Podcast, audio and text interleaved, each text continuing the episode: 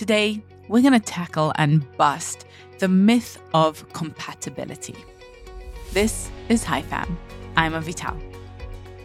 Welcome, my friends. Today, we're going to be talking about one of the subjects that I feel most passionate about, which is the mindsets that are necessary in order to maintain, create, build a meaningful marriage, a long lasting, lifelong romance of epic proportions, a relationship that is satisfying, meaningful, consistent, predictable in the best kind of ways, and reliable, and something that can be a rock for you, a foundational relationship, a relationship that brings you great joy and meaning and satisfaction and support, friendship, camaraderie, uh, a lifelong partner, romance, passion, desire, all of those good things, all of the things that I think all of us want from our long term relationship. One of the things I'm fascinated by is seeing the advice that young people in particular are getting today from massive influencers with huge followings around what they should be looking for in a partner and what they should care about and focus on in relationships. The relationship advice industry is a catastrophe. Let me just say it plain and simple almost every time I tune in to a video that's going to teach me about how to save my relationship or what I should care about in a relationship or anything to do with marriages and romance, I always walk away scratching my head and wondering how on earth is this advice going to set people up for success? I want to give you an example from Mel Robbins, who I like and admire, and I've, you know, I've gained a lot from some of her teachings and coaching.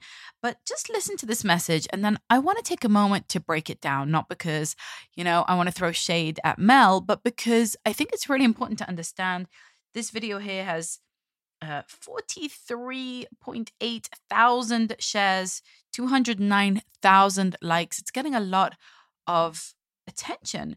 But listen to the message, all right? Oh my God. I see so many of you making this huge, huge mistake in relationships. What you need in order for a relationship to work is compatibility. Compatibility is about your energy matching. It's about your needs matching. It's about you being in a place in your life where it is compatible with where the person that you want to be in a relationship is in in their life if you're not compatible, there will be stress, there will be manipulation, there will be upset, and there will be a breakup. Period. So stop trying to change yourself in order to make someone like you. It doesn't work that way. This isn't personal. It's about you being with somebody that fits where you are. Maybe you're too deep and they just can't go deep. Maybe you want something more serious and they're not in a place where they want that. Maybe you have more to give and they don't. When you understand that compatibility is more important than chemistry, you understand the secret to a healthy relationship. All right. So Mel's message here is when you understand that compatibility is more important than chemistry, then you will have success in your relationships. And she says it's nothing personal, it's just that you're not the right match.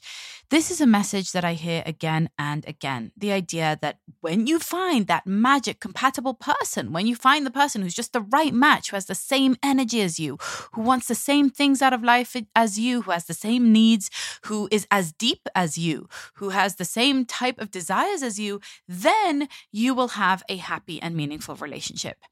And to me, this is totally putting the cart before the horse and flipping the entire paradigm around and also offering a really vague, ambiguous, you know, untenable, honestly, action plan for any of us. Just reading through the comments on this post, I see so many people miffed and confused saying, Well, okay, I've been in a 30 year relationship and now I just realized that we're not compatible. That was the problem to begin with. Oh no, what should I do? Why is this such a head scratcher to me? And why do I so clearly see that this is terrible advice? Sorry, Mel. and this is exactly the type of thing that we need to steer clear from. So, look, I'm talking to you if you are in a relationship or want to be in a relationship and you hear this type of thing. And I want to kind of train your eyes and ears to pick up on the inconsistencies, on the unrealistic, uh, and just, you know, plain you know, unworthy advice that is going to get you nowhere really fast. And what I'm going to do here is really break it down for you. What is the mindset behind this advice and why is it so deeply flawed? Well, first of all, let me just say from my own personal experience, let me share my bias here, which is that when I first met my husband 17 years ago, uh, there were quite a few people who thought that we were incompatible. In fact, they told us so, or they told him so. A few people told him, you know, she's the wrong girl for you. I wouldn't go out with her. That's not the right choice. Uh, you guys are not a good match. And I have to tell you something they were not wrong. Uh, my husband and I are not quote unquote compatible on paper. We come from pretty different backgrounds. Uh, we come from pretty different religious vibes. Uh, we are not the same age. We did not necessarily want the exact same things out of life, out of a relationship. Uh, we have very different temperaments and personalities. And in fact, even in the years since then, when we've done like Jordan Peterson's couples personality test, which is really cool and really in depth, and I highly recommend it. Uh, we have found that we are incompatible on many different categories, that we just don't have similar personalities.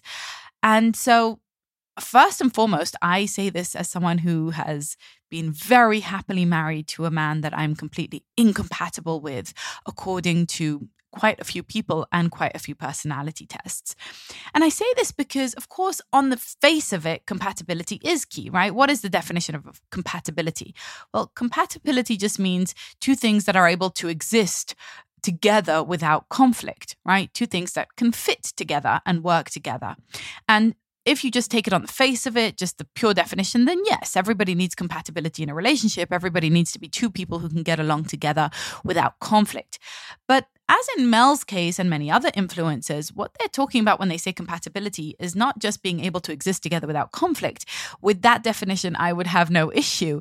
What they're talking about is, as she explained, matching matching your energies, matching your needs, matching your desires. And even in her case, she said matching your level of depth or your level of commitment or your level of interest in each other or your level of desire.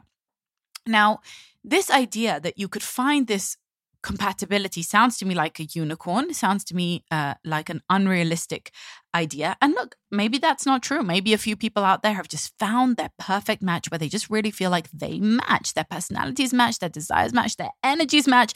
And not only do they match in the moment that they meet and fall in love, but that they continue to somehow be in sync and in step with each other, like two puzzle pieces that just fit together, right? They just click together, a lock that has found its key. They are compatible, right? To me, this sounds like that Hollywood ro- Hollywood romance or growmance, as I call it, because it's that myth of growth. And if you haven't heard my podcast episode on that, then go back and listen to that as well. But it's again this idea that we should be able to receive something from our partner that is almost um, magical and mythical, right? Almost legendary. This epic idea that there's just this this person out there that fits us like a glove. And if we are having conflict in our relationship, as Mel says, then the, the, the, advice is not to work on ourselves. You shouldn't work on yourself or change yourself to make somebody like you, she says. No, no, no, no, no. It just means they're the wrong person for you and you should keep searching.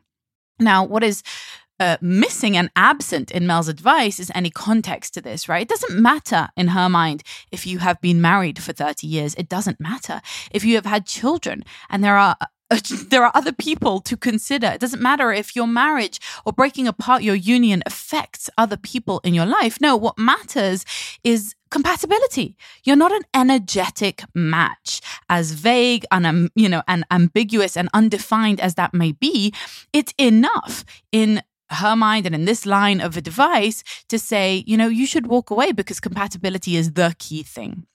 I find this to be so twisted and so dark, really, because we are offering people a roadmap that is clearly a dead end.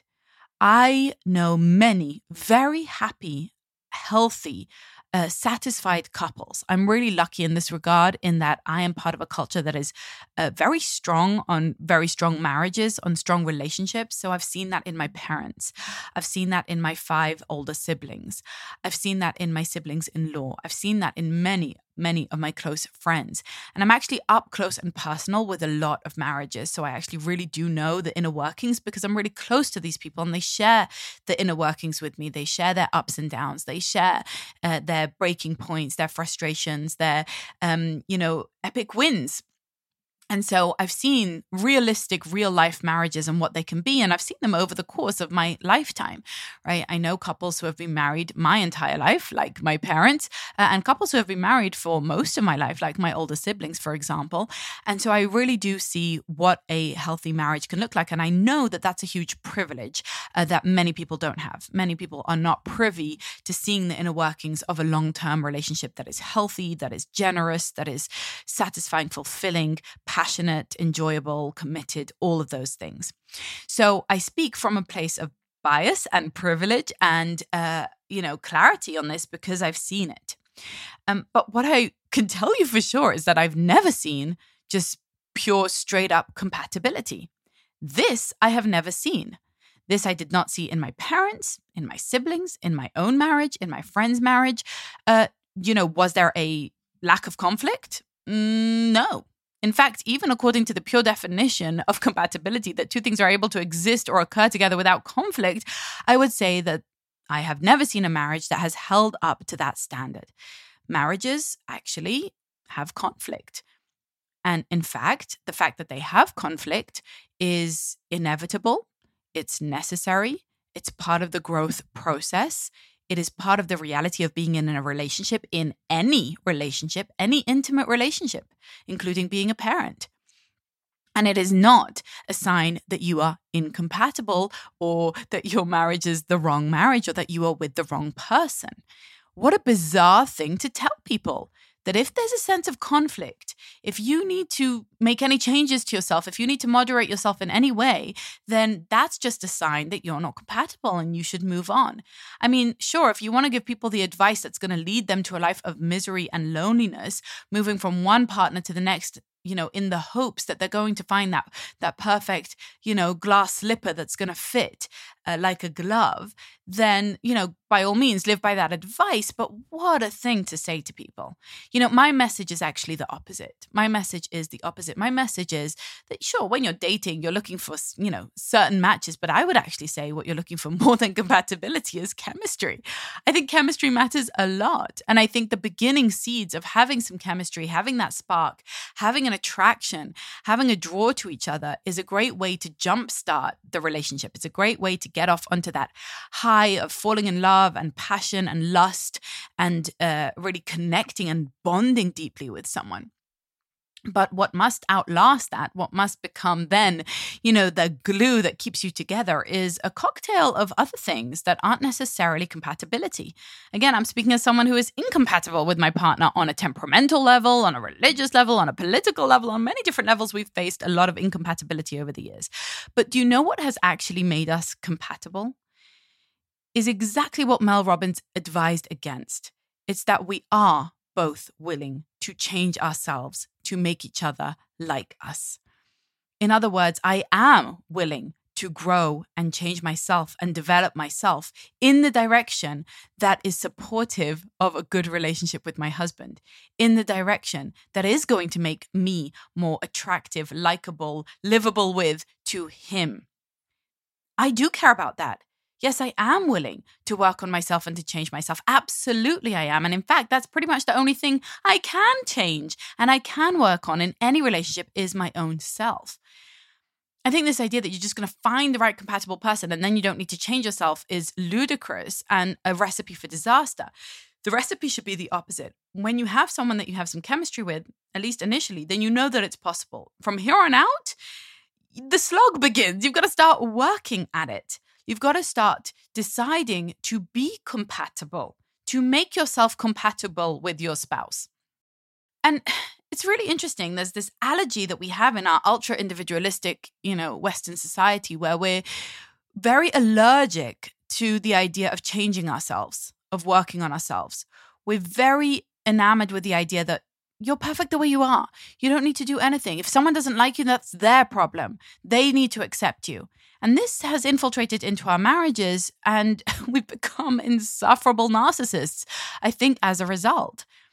I don't know, I grew up on the model that marriage is about compromise. It is about generosity. It is about giving. It's 100% about duty and loyalty and commitment and consistency and about love, which to me, the best definition of love is all about taking another person as part of yourself.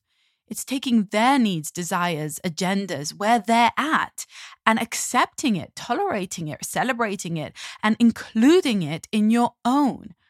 It's taking their temperament and interweaving it with your own, their life, right? Their beliefs, their goals, their dreams, their nightmares, and making them as part of your own. It's weaving together your destinies. It's really intertwining yourself and twisting yourself into a knot with them, not in a you know, toxic codependency, but in a healthy interdependency, in a sense of belonging. It's actually deciding that you're going to be lovers and partners and friends for the rest of your life. And that's what, you know, the classical traditional vows are always about. It's all about in sickness and in health, for richer or for poorer. It's all about this type of commitment that's supposed to last a lifetime. You know, one of the things that we do a lot in parenting, especially in peaceful parenting, is that we like to compare how we talk to our children, how we treat our children, to how we treat adults. You know, people will say things like, don't yell at a child if you wouldn't yell that way at an adult, and you wouldn't, so don't, right? It's a way of kind of saying treat children with respect. So if you want to phrase something and correct your child, think about how you would phrase it to a friend. Think about how you would phrase it to your partner. Think about how you would speak it to a stranger or to a neighbor. And that should help you to rephrase it in a way that is more respectful to your child. I think it's time that we start doing the opposite move, right? You know, borrowing from the rich to feed the poor, as it were, in a kind of Robin Hood psychological maneuver because I actually think that for some reason our marriages or, or adult relationships have been getting the short end of the stick uh, when it comes to the type of effort that we're willing to put in. As parents, we're willing to really moderate ourselves. Yes, we twist ourselves into pretzels. Yes, I do a lot of self work, of self growth, of trying to master my rage, my tantrums, my insecurities, my frustrations. Yes, I absolutely change myself or my you know my most natural knee jerk reactions to make myself a better parent to my children. And i'm not sitting here wondering if i'm compatible with my children. I'm not. You know why? Because it's completely immaterial. It's completely irrelevant information. My children are my children are my children full stop. And I have five of them. And am I more temperamentally aligned with some of them than with others? Do I have a better goodness of fit, as it's called, with some children than with others? Sure. You know, do I have just more ease with some than with others? Yeah. Am I more compatible? Sure. Yeah, we're all different people. And with some of them, I have an easier time. We get on better, right? We just, we have, as Mel Robbins said, similar needs, similar desires, similar depth, right? We, we, we, ha- we are a match of energy. Um, but am I going to leave the other ones at the fire station? No, because they're my children.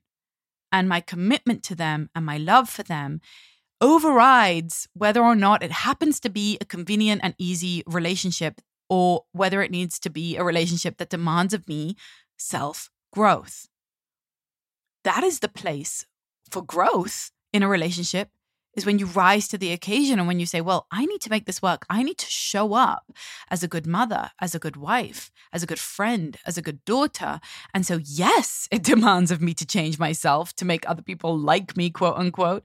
It's not about making other people like me, but it's about making myself a, you know, the best version of myself, the most patient, tolerant, co- cooperative, communicative, you know, someone who is in a healthy relationship, someone who is able to be loved and love someone in a way that is healthy and that creates compatibility between us. Someone who is able to strive towards existing and occurring together without conflict. It is bizarre to me that we are willing to look at our marriages as disposable. And I think it's time that we borrowed from the level of consistency and commitment that we bring to our parenting, where we say, well, this is for life. I, I'm going to love this child for richer or for poorer, in sickness and in health, till death do us part, because they're my child. And I take them as part of myself. They are part of myself. I intertwine myself, my soul with their soul. We are, on some kind of cosmic soul level, inseparable because of the love that binds us. And that love is not a love that I need to analyze or dissect or ask myself, is it or isn't it compatible? What does that even mean? And why does it even matter? Whether it's a difficult relationship that demands a lot of attention and growth, whether it's a smooth and easy and, you know, smooth sailing relationship that just comes naturally, either way, I'm showing up. Either way, I'm bringing my full self to this picture. Either way, I'm in it to win it for the long haul, and I will never leave you, no matter what. That is the type of commitment that a marriage demands. That is the type of commitment that actually creates compatibility in the long run. And guess what? That is also the type of commitment that creates chemistry. That is the type of commitment that I actually teach in my membership, the Desire Lab, and in my upcoming course, Married You where you learn that this constant analysis, this constant checking and tallying of whether or not we're compatible, whether or not it was the right choice, you know, maybe that's suitable for the first few weeks or months of a relationship. By the time you've had kids together, it is no longer appropriate. You know, I would compare that a little bit to the ifing and you know wondering should we have a child okay so you you want to think about that you want to plan it you want to decide the right timing for it. But once the child is coming, the child is coming, right? Once you have a kid, there's pretty much no going back. And so that's the situation in which you need to put to one side questions of did I or didn't I want to become a mother and you move forward and you do the best you can with what you've got. And that is exactly the place for self moderation, for self editing, for self learning and maturing and growing. That is exactly the place for radical responsibility to what I am bringing to the table. So, do you need to be with a, you know, a generally kind, good person? Yes, of course. You know, but at, at some point, we need to make a conscious decision to go all in. Compatibility is a byproduct of consistency, of commitment, of a willingness to grow yourself, a willingness to accept the other, to take them as part of yourself. It's a relentless loyalty and flexibility. We've come into a very narcissistic culture that is all about just self love and acceptance, self esteem, self confidence, self pleasure, and saying, well, if it's not easy and fun for me, then why do it? Well, there are many reasons to do it. There are many reasons to remain loyal, to build, to stay, to work, to try, to cooperate and accommodate and be flexible. So I say this as someone who teaches this to couples, who coaches couples, who teaches it in my courses, and who's lived it. I want to tell you that although many people thought we were incompa- incompatible, and although personality tested we're incompatible. And although really i think it's true we're not very compatible on you know on paper or on the offset. Through intense deliberate intentional committed consistent investment over the years i feel that we have created a soulmate status. That's something that you build like, yeah, do you need some chemistry at the beginning? Sure. But do you really mostly need an all in attitude? Absolutely. Look, people sometimes have babies and they don't bond all that naturally or at all. People sometimes have children and they don't necessarily easily just, you know, lend their, their personalities to the role of mother or father. It doesn't just, you know, maybe capture them in the same natural and easeful way as other people that doesn't mean that we tell them to give up. That doesn't mean that we tell them, oh, never mind, it's not important, you just weren't compatible, it was just a mistake. That's not the attitude that we take, thank God, with our children. Although I feel like that might be coming down the pipeline too. That's downstream of this attitude. That is what is downstream of this attitude is the idea that, yeah, if you're just not a match energetically, then it means you're not compatible and you need to move on. Your energy isn't matching, your needs aren't matching. You're being in a place in your life where it's compatible with the other person. And this is another thing I need to point out in what Mel says. In a place in your life where you're compatible with the other person, as though our lives are some still picture that st- stands still and doesn't move forward. I mean, if you've been married for more than five minutes, then you know that relationships ebb and flow and people go through things in their life. I mean, imagine my partner's going through grieving as he has, and he's gone through a massive loss. Well, guess what? I might not be going through a massive loss. I might not have grieved, right? I might not be bereaved and in mourning. So our energy isn't matching, is it? Let's say I have some peak moment in my career. You know, I just published a book. By the way, I just published a book. I hope you grabbed yours. It's back in stock on Amazon finally, so make sure to grab it. Quick plug. But yeah, I just published a book. Well, my energy didn't match my partner who didn't just publish a book. What does that even mean? No, our energy doesn't always match.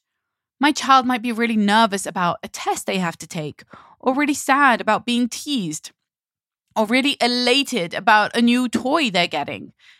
Does my energy always match their energy? Do my needs always match their needs? No, this is like the complete antithesis to what it takes to be in real relationships with people where we're all actually different and we're all actually individuals and we all actually go through things at different paces in our lives. And a little bit of patience is actually a requirement to making these relationships work. You do actually have to realize and respect the fact that you're two separate beings who have decided to muddle through life together and to love each other despite your differences and even because of them. Thank God my husband isn't just a clone of me. Thank God he doesn't have the same energy matching as me all the time. Imagine that he did. How would we lift each other up? How would we support each other? How would we be there for each other to inspire each other and to lean on each other in tough times if we were always just matchy matchy the same, same, same? What is this? What is this advice? What does it even mean? Your energy matching. What does that mean? That you always have to wake up in the same mood? That you have to have the exact same life goals? even that, I mean, you know, you have to decide that you want to make it work.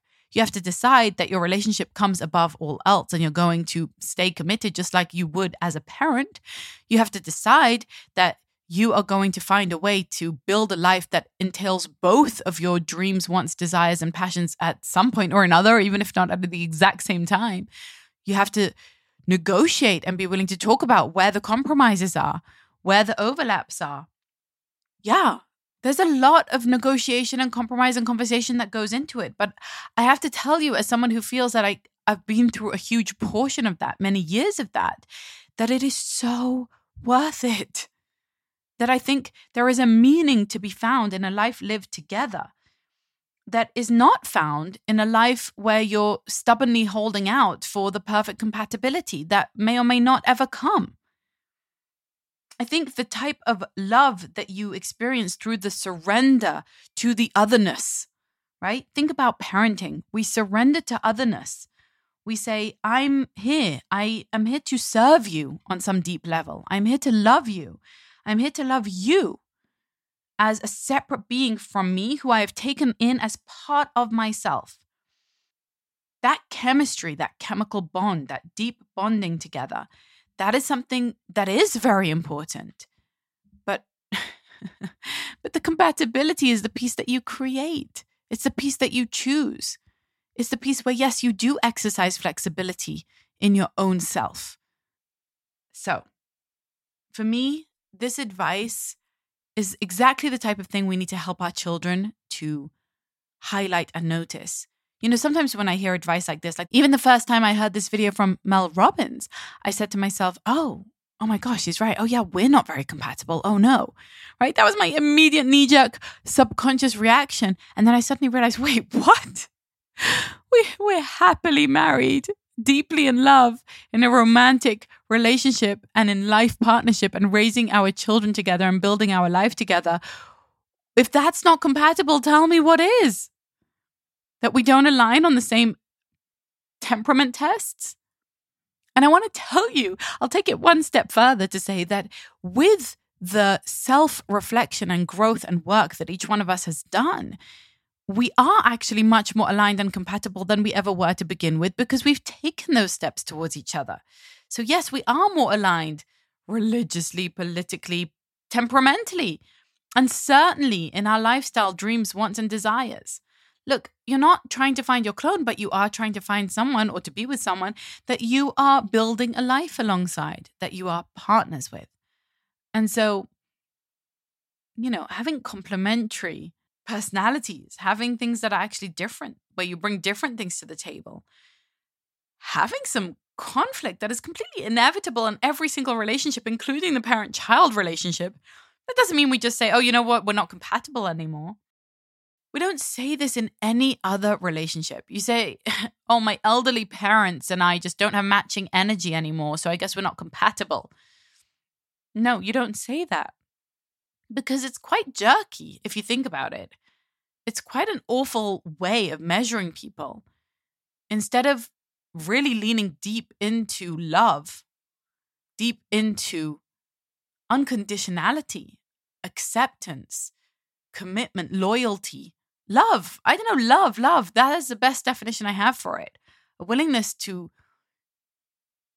put ease and pleasure to one side for a moment and build something lasting and satisfying and real, just like we have to do as parents. I mean, yeah, we put up with frustrations with our children. We put up with difficulties. We put up with a lot of incompatibility. I'm not compatible with my baby when they wake me up in the middle of the night. No, I would like to sleep. We have an incompatible incompatibility. We have unmatching energies. We are not able to exist together without conflict. we have conflicting needs. Our needs don't match. But guess what? I put my needs to one side. I compromise. I negotiate. I figure it out. We work on it together. And we live harmoniously because we love each other and we're committed to each other. And I'm going to raise my baby, even if it means giving and generosity and self reflection and some sacrifice. God forbid. yeah, some sacrifice. Yes. Yes, I said it. I know that's a, that's a terrible word to use in the modern age, but that is what it does take. So, if you are listening to this, I want to reinforce your commitment, reinforce the idea that compatibility is something that you build, that you create. You don't just find your soulmate, you become soulmates to each other. You choose to be a soulmate, you choose to show up as a soulmate.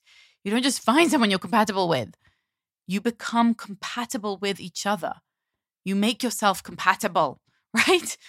And yes, both of you do it, but you don't necessarily both do it at the same time. I don't believe that it takes two to tango.